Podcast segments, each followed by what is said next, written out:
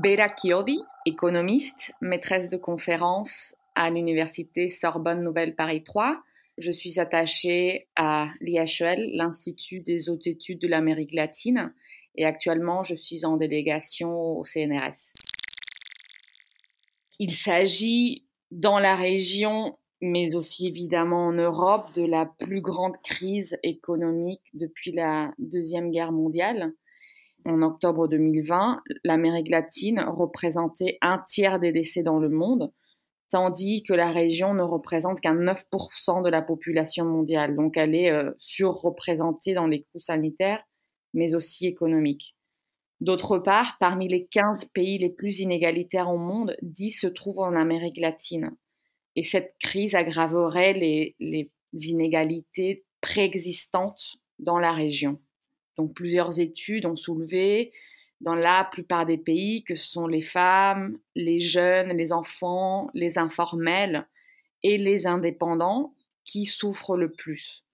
Selon un rapport récent de l'OCDE, paru euh, fin 2020, pas moins de 2,7 millions d'entreprises en Amérique latine et Caraïbes pourraient fermer, ce qui entraînerait une perte additionnelle de 8 millions d'emplois. Les États latino-américains ont pour la plupart renforcé les transferts monétaires existants et ils en ont aussi créé de nouveaux programmes.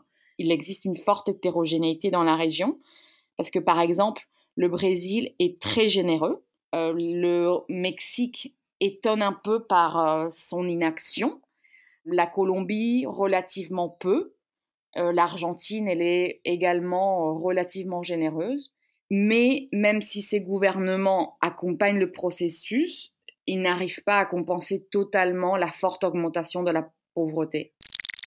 Aujourd'hui, on assiste à une inégalité euh, additionnelle, c'est l'inégalité dans la distribution internationale des vaccins.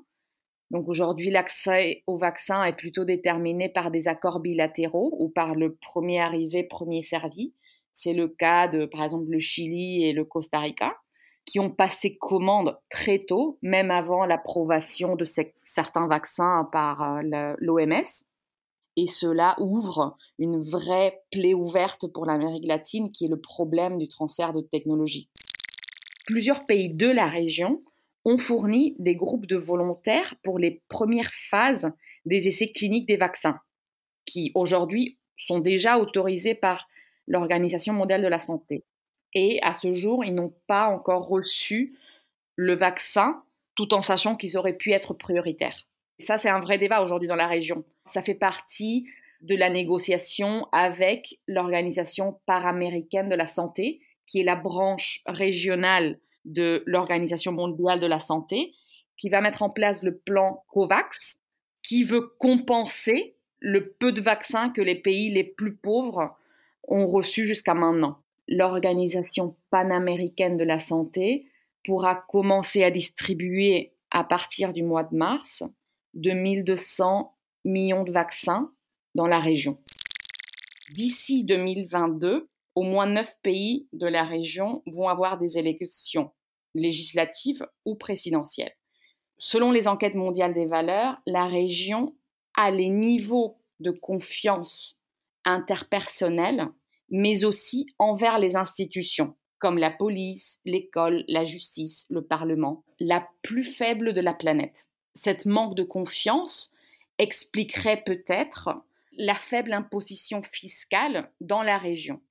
Donc, en termes de pourcentage du PIB, le total des recettes fiscales représente 23%, tandis que dans les pays de l'OCDE, ça représente 34%.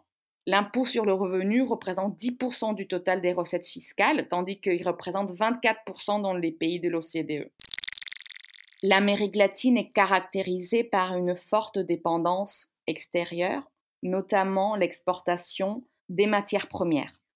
Les principaux produits exportés par la région sont le soja, le cuivre et le pétrole, et les prix de ces biens sont en augmentation, ce qui est potentiellement une bonne nouvelle pour la région. Mais on sait que l'histoire de la région est compliquée et je pense qu'une partie du revenu par habitant aujourd'hui est due aux ressources naturelles. Et c'est toujours un problème de savoir exactement comment les ressources naturelles doivent être gérées, parce qu'on peut faire beaucoup de choses mal tout en obtenant un revenu par habitant assez élevé grâce aux ressources naturelles.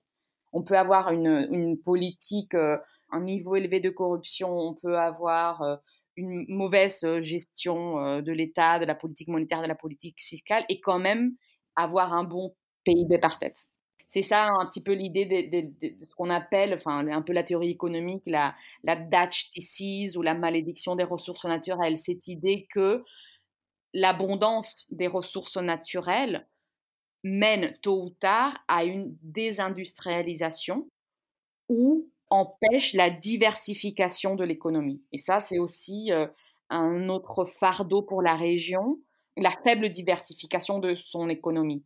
On sait que la désindustrialisation prématurée est un problème important pour les économies de la région, qui par essence se tournent vers l'industrialisation à un moment où l'automatisation est déjà arrivée.